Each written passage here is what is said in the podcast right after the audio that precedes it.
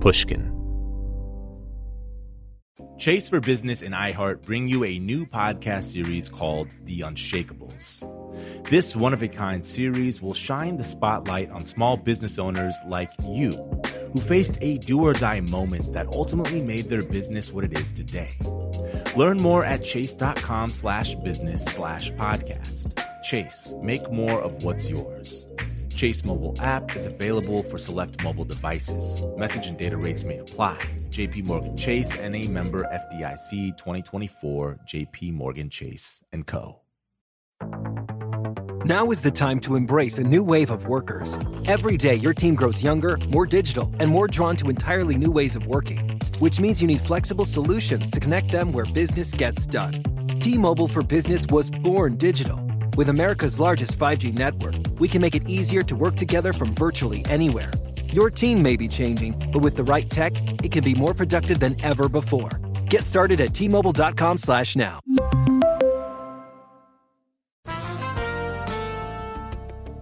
And we're back on Dealing Together, where we help good people who fell for bad deals. First caller? I had to buy three identical sweaters to get the fourth free. Ooh, you got fleeced. Next caller, what's your deal? I paid for 20 tanning sessions, but had to use them in a month. Now I'm orange. Ooh, you got burned. Next caller. I traded in my old Samsung at AT&T for a new Samsung Galaxy S24 Plus. Hmm, how's that bad? I got to choose from their best plans. So, what went wrong? Oh, nothing went wrong. And you're calling to. To request a song? You want a song? Of course. The choice is yours. Our best smartphone deals. Your choice of plan. Learn how to get the new Samsung Galaxy S24 Plus with Galaxy AI on us with eligible trade-in. AT&T. Connecting changes everything. Offers vary by device, subject to change. S24 plus 256 gigabyte offer available for a limited time. Terms and restrictions apply. See att.com slash Samsung for details.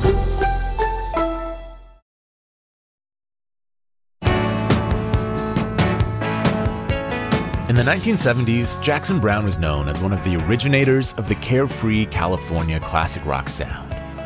With hits like Doctor My Eyes and Running on Empty.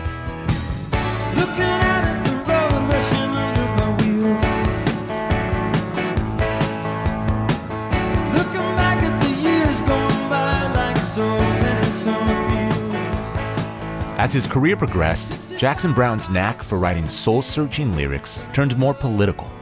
He began to write protest songs that addressed weighty issues like environmental degradation and U.S. foreign policy. Browne continues to use his music as a vehicle for change today. His latest album, Downhill from Everywhere, was inspired by a documentary about the Pacific Garbage Patch and our impact on the planet. On today's episode, Bruce Headlam talks to Jackson Browne about how he is able to turn catastrophic headlines into palatable songs. Browne also talks about moving to New York City when he was 18 and writing songs for the Velvet Underground's Nico. Browne also remembers the time his former label boss, David Geffen, shut down his attempt to quote the Black Panthers' Bobby Seale in a song. This is Broken Record, liner notes for the digital age. I'm Justin Richmond.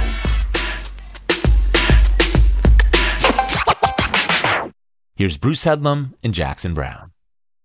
I want to talk about your new album, of course. Uh, first of all, where did the title come from?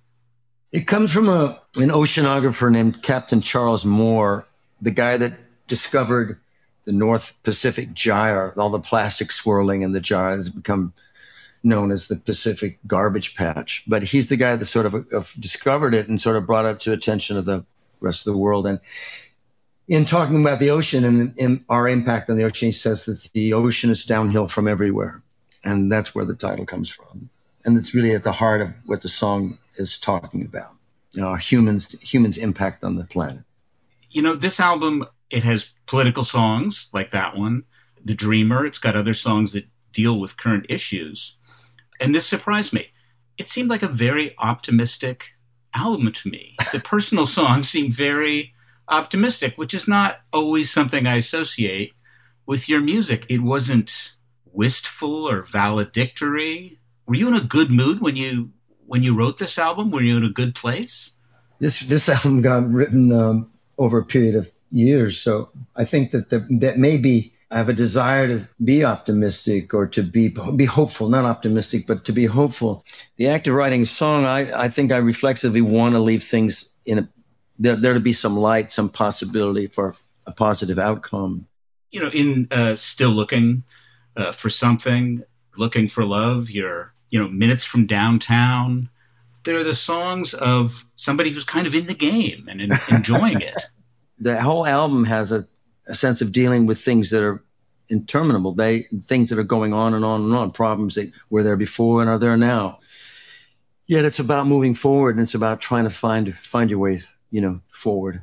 As far as being in the game, you know, you got to think that you are, even if you're not. Come on, you must be in the game, please. Give us hope here. To want to make music, you know, you have to have that's the thing, just that, that you want to, you know, that you still want to. I mean, it'd be easy to get tired of it, but I think I think that probably the reason I don't is I don't I don't do it all the time. I'm not I'm not releasing album after album and you know releasing an album every year or two. You know, it's just.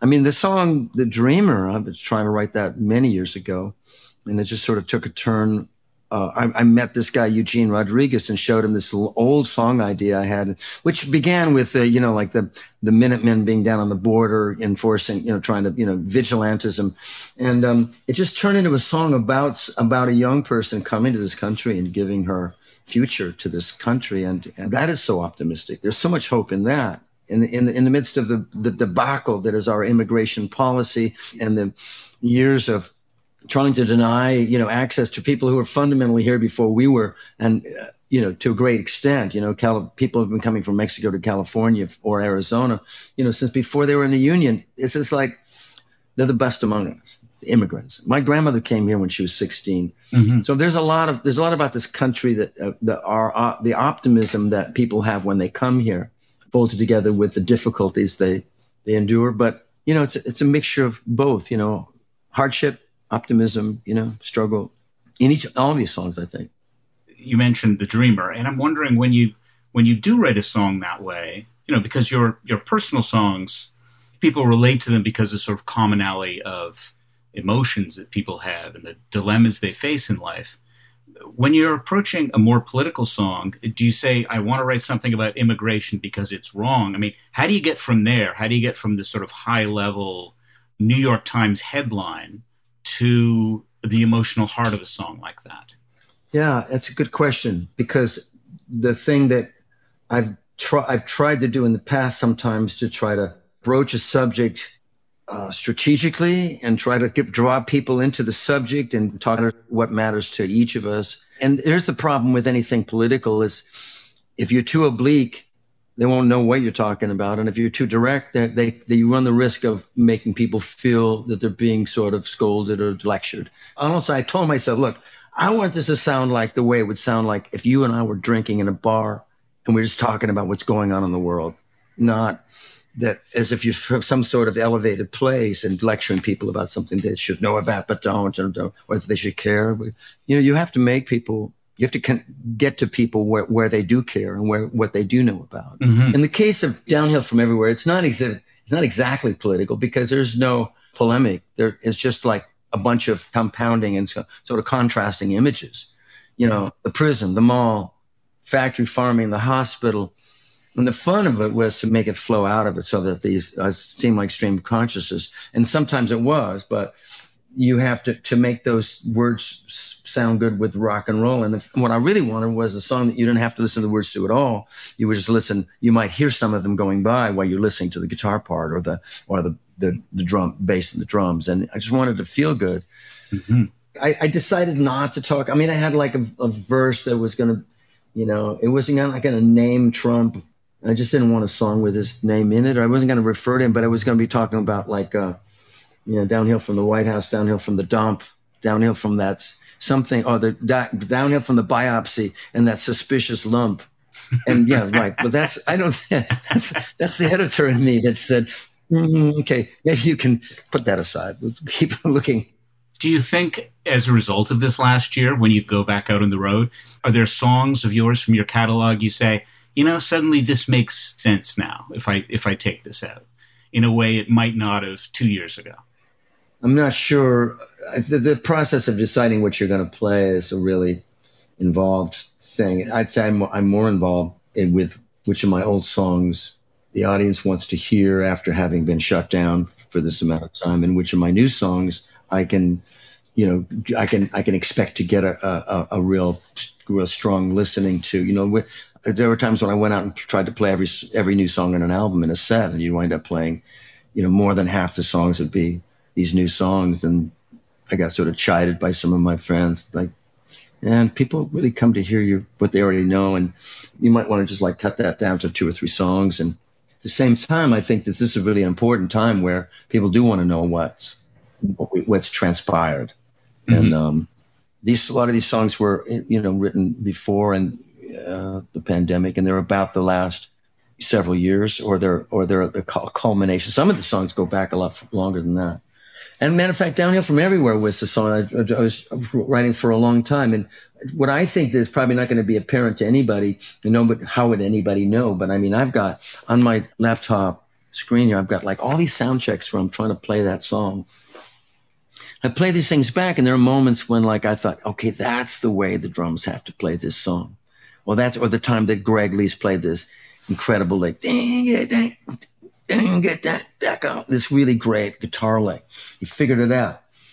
All these sound checks where something happened and I go, oh yeah. And then there was a time where I cut the song and, and I say, look, I'm, I'm, I'm screwing this up. Let me just try to play my guitar part. Jeff, you sing it. And he's singing my, so my keyboardist, the guy that's singing this line, downhill from the water. Well, he's swinging it in a certain way. He just hears things that way. He goes like, don't down, down, down, down, down, down, down. So he's swinging the track that way with his la la la's, whatever he's mm-hmm. singing to, to lead the, the, the band. Whereas the melody really goes da da da da da da, all da da da da, and it's against the beat which provides a kind of tension, and you can get away with it, but it's not as in the I tried to convert all the phrasing to his phrasing, and that really didn't work. Throwing off the words again and then coming back to my, I got to go back my, but then I just realized I said, just, I can have him answer it. I can have him reaffirm that rhythm with his vocal, you know, downhill from the fat, from the baby's room, downhill from the, you know, so I gave him, I wrote a bunch of lines for him to sing too. No. And downhill, I thought as cool as like getting my getting my singers to sing downhill from the Anthropocene. I was going to have one of them say, look it up. downhill. you know, it's fun because I'm writing for a band. Like I, I called in writing that song. I really called a guitar part from Greg, a, a vocal phrasing from Jeff. I mean, a, a, moment where Fritz was kind of channeling the Stones and trying to play this thing, just make the song about music first, you know. And so, do most songs for you start with lyrical ideas? it's usually some piece of lyric and music at the same time, a feel or a little, little bit of music, yeah, at the same time. But it's usually a phrase, yeah. And but you're still a you're a slow writer, aren't you? Mm-hmm. You noticed. yeah. What's the fastest you've ever written a song?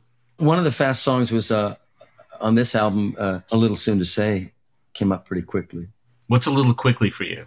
That I had this idea and a month later, I really started to write it. And then in a matter of about a week or so, I had kind of, you know, wow, you know, stuff happens. I got a phone call in the middle of writing this verse, and I got a phone from a friend of mine who's who I work with, like my production guy. And he like, I mean, I've ever told him this, but in that conversation with him, I just led me into this whole reassessment of my whole, you know, like I didn't find much wisdom when I was when time was on my side. That old verse came from like a feeling I had from a conversation on the phone while writing the song. It's not like I set out to say something. It's just you, it's a process of uncovering things then in you, you know, within you. We'll be right back with more from Jackson Browne after this break. I've interviewed many successful people over the years, and one thing I find fascinating is that many of them don't consider themselves business savvy. Take the owners of Tight Knit Brewing. They turn to Chase for Business for everything from banking and payment acceptance to credit cards, and do all of it in one place with the Chase mobile app. And that's helped these brew loving friends turn a passion into a business. Learn more at chaseforbusiness.com. Make more of what's yours. Chase mobile app is available for select mobile devices. Message and data rates may apply. JP Morgan Chase Bank, NA member FDIC. brought to you by T Mobile for Business. Now is the time for 5G business. These days, we have robots that do brain surgery. You can ask an AI chatbot to write your term paper. But yesterday, as I was driving fruitlessly around the parking lot of my local supermarket, all I could think was, why can't someone come up with a gizmo that just directs me to the nearest available parking spot? Well, it turns out that's just the kind of solution that T Mobile for Business can come up with. From smarter cities to safer industrial workplaces, 5G can enable a better, more connected world. And T Mobile for Business has the network built for the way business and tech converge today. Right now, workforces are more widely distributed than ever. Industries are ripe for disruption, and tech is advancing at a rate that requires vast and secure connectivity. Offering the nation's largest 5G network, T Mobile is the best network partner to take your business to the next level. Now is the time to business bravely and start building your future today. Go to tmobile.com slash now to learn more. Musora is your access to online music lessons for guitar, piano, drums, and singing. This is your chance to reignite some old musical passions or pick up an instrument for the first time. Connect with more than 100 of the world's best teachers and musicians. You'll get seven days totally free to try it out, and then it's just $30 a month, less than a single private lesson. I mean, why do we do Broken Record? Not just because we love hearing from great musicians. We do it because we think that there is something beautiful about the appreciation of music. Don't you think we need more of that in our lives these days? That's the mission of Musora to inspire, educate, and connect musicians. Enjoy unlimited personal support, weekly live streams, student lesson plans. It's like having a personal music teacher, only much, much better. Just go to Musora.com, M U S O R A.com, to start a new musical journey today. We're back with more from Bruce Headlam and Jackson Browne. You are associated with Los Angeles in a way that few people are associated with places, you know, maybe Kurt Cobain in Seattle or Willie Nelson in Austin, but you're this, you are this Los Angeles character. So I'm interested in that early part of your career when you left, when you went to New York to work. Can you tell me a bit about that? Because it, it was Dylan who inspired you to a certain extent. And what was it like for, when you're very young, a kid to leave LA and go to New York? Well, I grew up in LA till I was about 13. But then at the time that I went to New York, I'd been living in Orange County. My family had moved out to Fullerton you know, I kicked myself that I didn't go somehow get a job at the Fender factory and like have like a stash of 60s, you know, Stratocasters that, to show for it. But I was really, yeah, I was really immersed in folk music and Dylan and, and continue to be immersed in roots music and folk music after Dylan sort of. See, there's a thing about folk, folk music is that you learn a song and you make it your own. You either combine, maybe you've combined Dave Van Ronk's version of, uh, Stagger Lee with Mississippi John Hurt's version of Stagger Lee. You take the best of those versions and you put them together and put it in your own. Matter of fact, I wrote a, a verse, a, a, version of Stagger Lee that in which I'm, I combine those versions and, um, I'm quoting Bobby Seale, you know, of the Black Panthers, you know, like Bobby Seale said, Stagger Lee was the brother off the block whose actions had to, re- had to speak for him because he couldn't relate to talk. Listen, all you millionaires, is something you should know. He gets his shit together. Some of you gonna have to go. I mean, is that a political song? the fact is that, that David Geffen heard that and he went, huh? Wait a minute. What's wrong with millionaires? What's wrong with wanting to be a millionaire? And it didn't make my album. It didn't make the first album. But just so you know, like what I was referring to is that the fact that you made these folk songs speak for you. And it wasn't just like summoning up an arcane song and rendering it faithfully from, you know, it may have started with that. Not only is Joan Baez incredible songs that she curated on her albums, you know, but she did something to them. She cast a spell on them that was brand new and traditional and, and ancient at the same time. So that's what started happening. And Dylan, Dylan did it, you know, and he did it so well that he sort of, you know, led the whole procession off into like a brand new direction. And I was living in Orange County by the time that started happening, and when I got involved in folk music, before that, I listened to my father's music, Dixieland. So some of the great singers, Ella Fitzgerald, and matter of fact, we saw Dylan on the television one time. It was before first I ever saw him, and I was it was like a very short show, and it was Dylan sitting on the edge of a stage somewhere. It was maybe one of the first appearances ever made on TV, and he was. I said, "Wow, what is this?" You know, my dad says, and he wasn't into folk music, but he said, "This is the real thing. This is the real thing." He said, "I knew guys in the army that sounded like this." This is he was stationed in Mississippi for a while. He said, "This sound reminds me of that guy sitting on the edge of his bed playing the guitar in the barracks." You know, this is like this is, and so he he sort of validated Bob Dylan very early on for me at a time when, and when what happened immediately, of course, is that all these songs that he had written were, were learned by everybody. And the thing is that the job still was to make it your own. So I started writing songs at that, right around that same time. And what you write about what you know, you know? Your dad, he, what instrument did he play? He played piano, but he loved horns. He loved the trumpet and he loved the trombone he played a lot of Jack Teagarden and he would walk around the house playing the trombone saying, listen, there's only three positions. Can you check out how many notes he's playing? But he's only, forget having like combinations of, fing- of keys and fingering. You only have that, that, and that. And then it's your lip. And so he's walk, he's fascinated with how the trombone is played. He's not, he's not good at it, but he actually did one, one time get to play with Jack Teagarden and, and, uh, he wound up with Teagarden's tie and Teagarden, evidently Teagarden like kiped his tie they left a jam session at six in the morning or something, and like Teagarden had his tie, so he went up, and it was a it was like a talisman. It was like a prized possession mm-hmm. of his. Also, a picture of him playing with Django Reinhardt. He was a really good musician, and he wasn't in J- Reinhardt's band. He actually had booked Reinhardt for these parties, and he would get to sit in. Wow! So we I grew up with that sort of lore, but when folk music happened, it was taking on all this information about the world, about our history, and about who really is here. You know, so even though I lived in this like really sterile little tract home you know, in mm-hmm. Orange County with my family, I mean, the conduit and the lifeline to the to the world outside was music. A lot of musicians I've talked to, um, their their fathers were jazz musicians, yeah. and often they didn't like their kids' musical choices. my father I remember my father coming to see my, one of my gigs. I, I, vaguely understood that my that there wasn't a lot about my singing or my even my my the, the, my songs were not sophisticated. You know, it wasn't like he was he was not going to get to cross the Jordan, you know, and come go off into the future with us. You know, he was like a even in jazz. I you know he he told me you know, like he said like yeah Miles Davis, eh.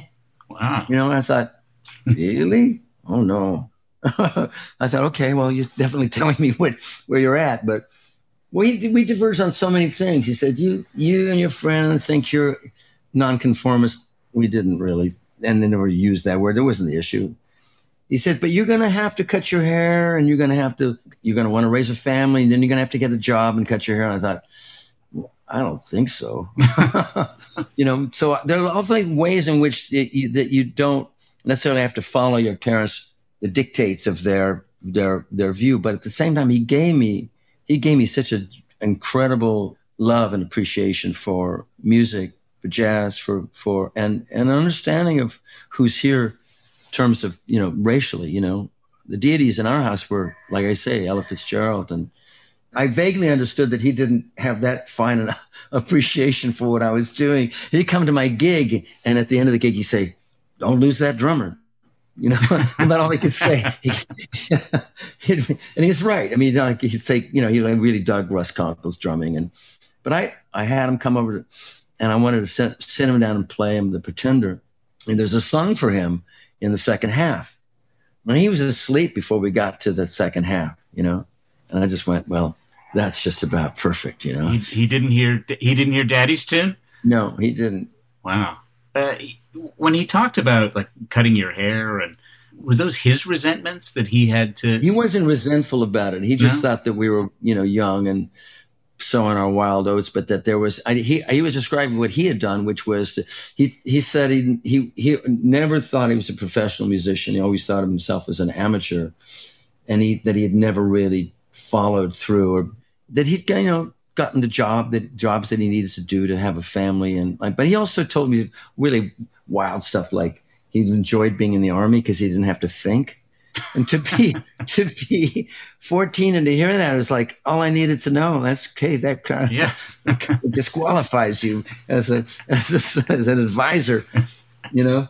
But he also um, he'd say the coolest stuff. Like one time he said he he he was over at my house and he he was leaving. He said, "Well, play good," but you didn't have to say. He is like, he was an English teacher and a meticulous. He would correct us every night at the dinner table.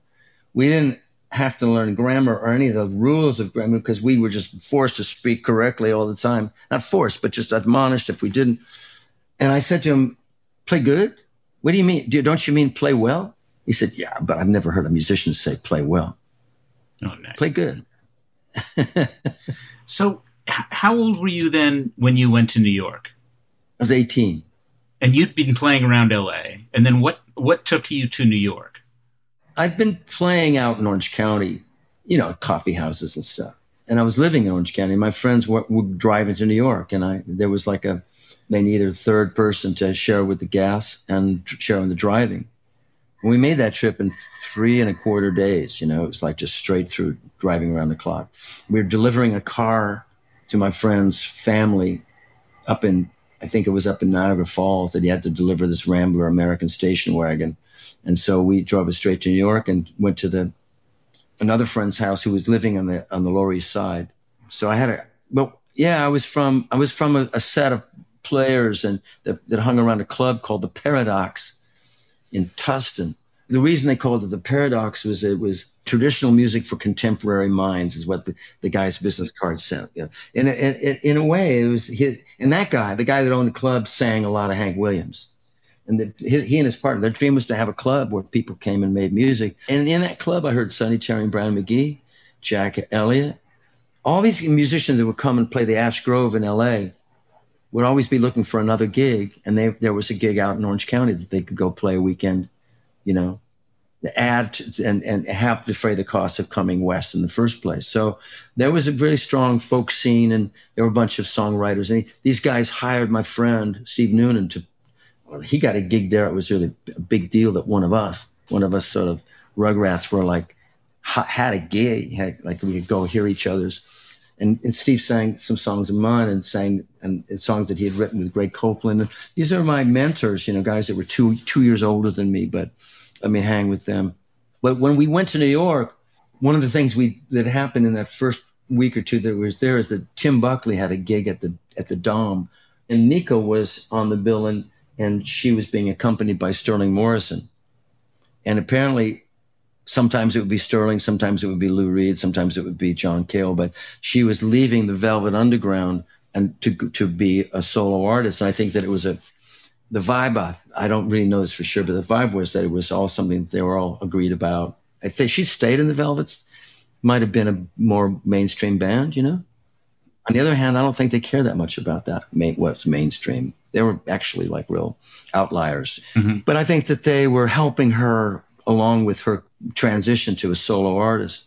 So she offered Tim Buckley the job of accompanying her because I don't think they, she, I don't, maybe it didn't go well with her that one night it was one guy, one night it was another guy. so she wanted her own accompanist and, and he called me and said that there was this job. He said, I don't think she understands that I have like a, a career that I'm like mm-hmm. doesn't know about me. You know, like, I've got a gig in Boston next week. I'm not, you know, I'm not going to become her accompanist. And he knew I was destitute. I came to New York with 50 bucks in my pocket mm-hmm. and a Signal Oil credit card that I could use if it was an emergency. My mom's credit card, you know. Yeah. And without my, without clothes for winter, it was there's snow on the ground, and I was wearing these loafers, you know, and like I don't know what people thought about us. We're Californians, like wearing t-shirts and loafers and stuff in the snow, and like, what? You know, what are you doing? I, I had that job for just a little while. It didn't didn't last very long. I I wanted wanted to go back home and. But you gave you gave her some songs like these days, which she made it. Yeah, during that time, th- that song that that her Chelsea Girl record was recorded, and I was on a session. I mean, we recorded what we did. I mean, I she'd learned three of my songs, and they're they're on that record. And I also accompanied her on on a, a Tim Hardin song that where Tim Hardin wrote a song about Lenny Bruce, a Dylan song called "Keep It With Mine," which no one had had ever heard before. It was like she she was curating songs the way, really. I mean, I compare her to Judy Collins because Judy Collins was the one who would make an album with something. She before we coming to New York. I mean, the, the song I heard, a record I heard a lot was her album in which she had Circle Game and an obscure Donovan song, a Leonard Cohen song, a Jacques Brel song. Mm-hmm. She, Judy Collins was really like curating songs and presenting them, you know, in, as a singer and as a stylist. And really, nobody thinks of her this way, of course, but that's what Nico was doing. She had collected a bunch of songs. She had Lou Reed songs, you know, Police, Kick and Stomp, Young Love, Puss Runs Through Matted Hair. I remember these songs. Mm-hmm. Lou Reed was a, it's a, he was on the, he was on the session I was on. And that when I say on the session, it was just, a, it was just me and him. And he, she recorded the songs that in, in that day. And it was Tom Wilson, the great, great Columbia staff producer who had produced Bob Dylan. I don't know if he knew what to make of you know what to do as a producer but but what one thing they did was they took all these songs that were basically sung that she sang with one person playing guitar mm-hmm. and the day i was there it was like the song she that i accompanied her on the song that she did with lou reed then later they put strings on everything which Nico hated she thought that was like I think she thought it was kind of like an easy solution to like what to do with these songs. It was like a kind of one size fits all. It was a thing that masked everything. But I think it resulted like some of these songs like These Days and Fairest of the Seasons really benefited by having the strings. The string arrangements were great. Chelsea Girls had a, has a, had a kind of longevity and a kind of uh, there was a there's a moment there that was sort of captured. So why didn't you want to stay? I guess I was just homesick, you know. Mm-hmm. And when I think about it, what would have happened if I stayed is an intriguing question for me because I, I probably would have gotten in a band a little way earlier than sooner than I did. Mm-hmm. I would have been an East Coast musician. I would have been exposed to more kinds of music. But what I did though, I mean, when I came back, I tried out for this band called the Gentle Soul, and that, in that same audition, I met Jesse Ed Davis, and I also in that same that same sort of audition session was this guy LeRoy Marinell, who later wrote, co-wrote "Werewolves of London" with Warren Zevon, and a couple other songs with him. So I mean, I was uh, I was growing. You know, I just I would go here, go there. On the way home from the airport, there was a leaked version of Sergeant Pepper playing on the radio. It wasn't supposed to be played. Wow! But somebody had this. I think B. Mitchel Reed. Somebody had this copy of that he'd been given by one of the Beatles, and he just couldn't help himself. He played it on his show. People were going, "The Beatles are on KFWB," and a week later, the album came out. But I mean, all these momentous things for me to be hearing a day in the life, and she's leaving home on the way home from an airport. But it was a, it was exciting time for me. I just you know writing songs, just trying to write songs I like. I I had started the song "A Child in These Hills" when I was in New York because it was out of homesickness. It's like you know, it's about being from a, a more pastoral place, you know. We'll be right back with more from Jackson Browne. You can find inspiring stories almost anywhere. For instance, check out the co founders of Girls Who Do Interiors. This Miami based design company was started by three friends when they were still in school. And right from the start, they turned to Chase for Business for everything from banking and payment acceptance to credit cards and they handle them all in one place with the Chase mobile app. It's so important to have that kind of help when you're just starting out. Learn more at chaseforbusiness.com. Make more of what's yours. Chase mobile app is available for select mobile devices. Message and data rates may apply. JP Morgan Chase Bank, NA member FDIC. Brought to you by T-Mobile for Business. Now is the time for 5G business. These days, we have robots that do brain surgery. You can ask an AI chatbot to write your term paper. But yesterday, as I was driving fruitlessly around the parking lot of my local supermarket, all I could think was, why can't someone come up with a gizmo that just directs me to the nearest available parking spot? Well, it turns out that's just the kind of solution that T Mobile for Business can come up with. From smarter cities to safer industrial workplaces, 5G can enable a better, more connected world. And T Mobile for Business has the network built for the way business and tech converge today. Right now, workforces are more widely distributed than ever. Industries are ripe for disruption, and tech is advancing at a rate that requires vast and secure connectivity. Offering the nation's largest 5G network, T Mobile is the best network partner to take your business to the next level. Now is the time to business bravely and start building your future today. Go to tmobile.com slash now to learn more. Musora is your access to online music lessons for guitar, piano, drums, and singing. This is your chance to reignite some old musical passions or pick up an instrument for the first time. Connect with more than 100 of the world's best teachers and musicians. You'll get seven days totally free to try it out, and then it's just $30 a month, less than a single private lesson. I mean, why do we do Broken Record? Not just because we love hearing from great musicians. We do it because we think that there is something beautiful about the appreciation of music. Don't you think we need more of that in our lives these days? That's the mission of Musora to inspire, educate, and connect musicians. Enjoy unlimited personal support, weekly live streams, student lesson plans. It's like having a personal music teacher, only much, much better. Just go to Musora.com, M U S O R A.com, to start a new musical journey today. We're back with the rest of Bruce Headlam's interview with Jackson Browne. It's interesting to think about what kind of songwriter you would have been had you stayed there. Right. Different influences, different. Well, you know what? I mean, out in Orange County, where my friends and I were, you know, like we're practically live like squatters. I mean, somebody to rent a house and then there'd be like 20 people in it, you know, but they were really into the Velvet Underground, much more than I was when I was in New York. They got into the Velvet Underground and played that stuff all the time. So I never really like got the whole LA, New York, the differences. Um, the dis- differences are more apparent to me now, but at the time I didn't think that you were, you know, and everybody I met in New York wanted to come to California I, you know, they find out that I was from LA and they say, okay, I want to go to LA. Let's go. I got a car. You want to go? I'd be looking at this girl with a Mustang and thinking, yeah, I want to go to LA. but uh, no, it was an exciting time. Hey, I was 18 and, and uh, there was a lot of world unfolding wherever I went. I'm interested if you could go back and talk to your 18 year old self about writing. I'd say what Duane Allman eventually did say to me. Mm-hmm like this folk music thing, that's okay. And you do it really well, that's okay. But you need to be in a band, brother. yeah. You need to play these songs with a drummer. Come on, man.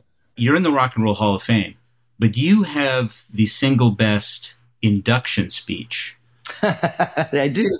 Even if it did really eclipse me right in there, I everything about me was eclipsed by that speech. Oh man. No, no, no, not at all. Not at all. Now everybody remembers the first part of that speech, and it's Bruce Springsteen describing how when he would play with you, you would get all the great looking girls looking at you on stage, and the E Street Band would only get men.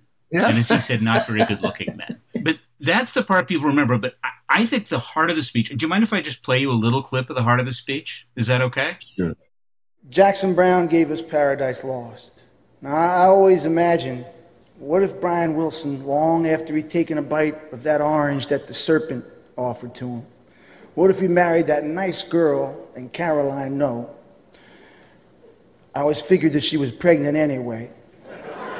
And what if he moved into the valley and had two sons? One of them would have looked and sounded just like Jackson Browne. Cain, of course, would have been Jackson's brother in arms, Warren Zevon. we love you, Warren. But Jackson to me, Jackson to me was always the tempered voice of Abel, toiling in the vineyards, here to bear the earthly burdens, confronting the impossibility of love, here to do his father's work. Jackson's work was really California pop gospel. Listen to the chord changes of Rock Me on the Water before the deluge. It's gospel through and through.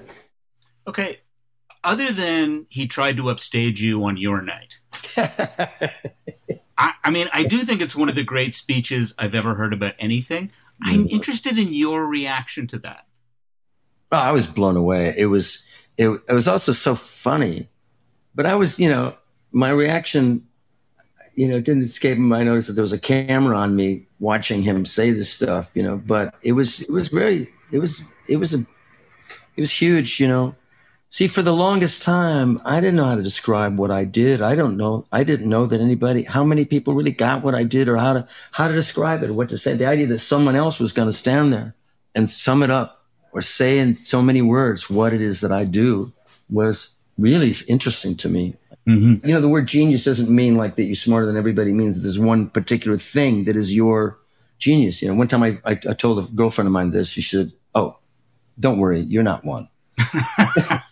but but the thing is that whatever it is that you're particularly good at, to have somebody describe that is a is incredible gift, and that is somebody that I think so much of that, and has meant so much to me that it was just a really overwhelming thing to have happen. At the same time, it was done with such love and such a, such an embrace. It was, it was incredible.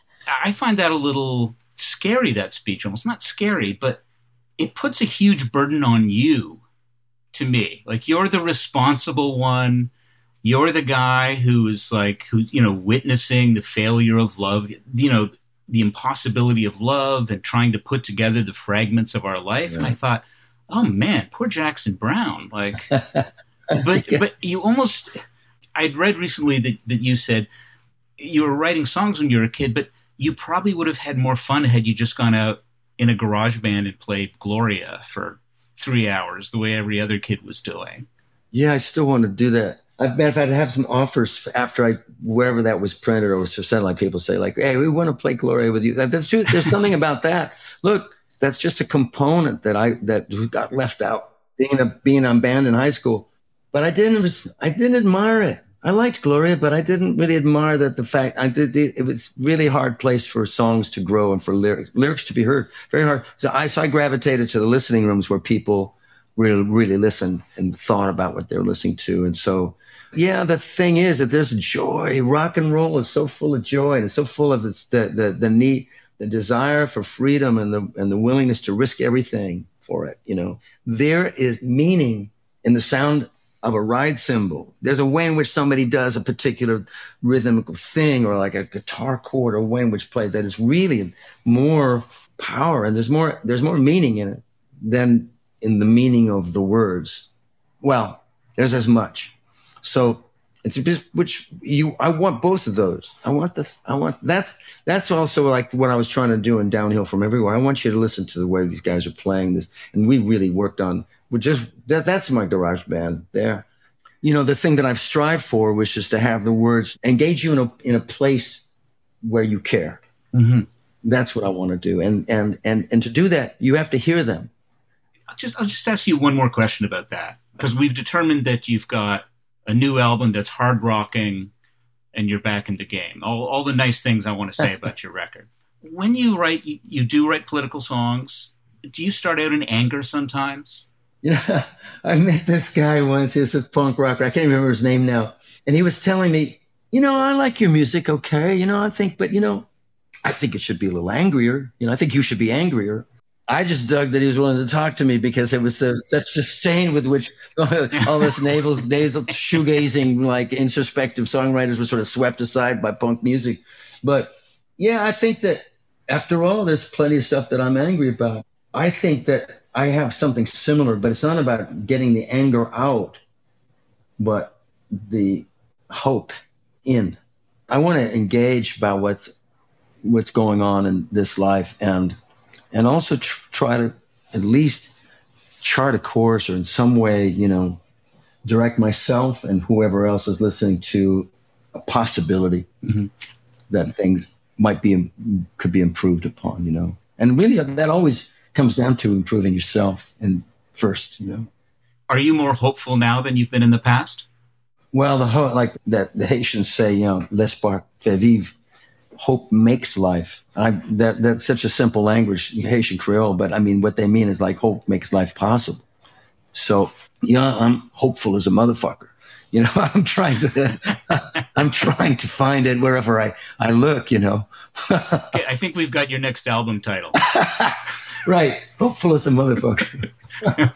well, listen, thank you so much for this. It's been just fantastic. Uh, Bruce, thanks a lot for the conversation. I really, really enjoyed it. Thanks to Jackson Browne for talking about his career and the inspiration behind his new album, Downhill from Everywhere. You can check out that album plus all of our favorite Jackson Browne songs at brokenrecordpodcast.com. Be sure to subscribe to our YouTube channel at youtube.com slash brokenrecordpodcast, where you can find all of our new episodes.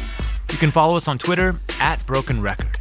Broken Record is produced with help from Leah Rose, Jason Gambrell, Martin Gonzalez, Eric Sandler, and Jennifer Sanchez, with engineering help from Nick Chafee. Our executive producer is Mia LaBelle.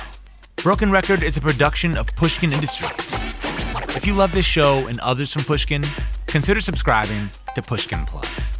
Pushkin Plus is a podcast subscription that offers bonus content and uninterrupted ad-free listening for $4.99 a month. Look for Pushkin Plus on Apple Podcast subscriptions. And please remember to share, rate, and review us on your podcast app. Our theme music's by Kenny Beats. I'm Justin Richmond. Does money stress you out? Let Facet flip your financial chaos into clarity. Finding Facet immediately put us at ease. Facet's innovative approach to financial planning ensures your money works as hard as you do, enabling members to experience the joys of having your finances in order. And that makes us Facet for life now, I guess. Visit Facet.com, F A C E T.com to learn more. This ad is sponsored by Facet. Facet Wealth is an SEC registered investment advisor. This is not an offer to buy or sell securities, nor is it investment, legal, or tax advice. These testimonials are from current Facet members who are not compensated. All opinions are their own and not a guarantee of a similar outcome. Musora is your access to online music lessons for guitar, piano, drums, and singing. This is your chance to reignite some old musical passions or pick up an instrument for the first time.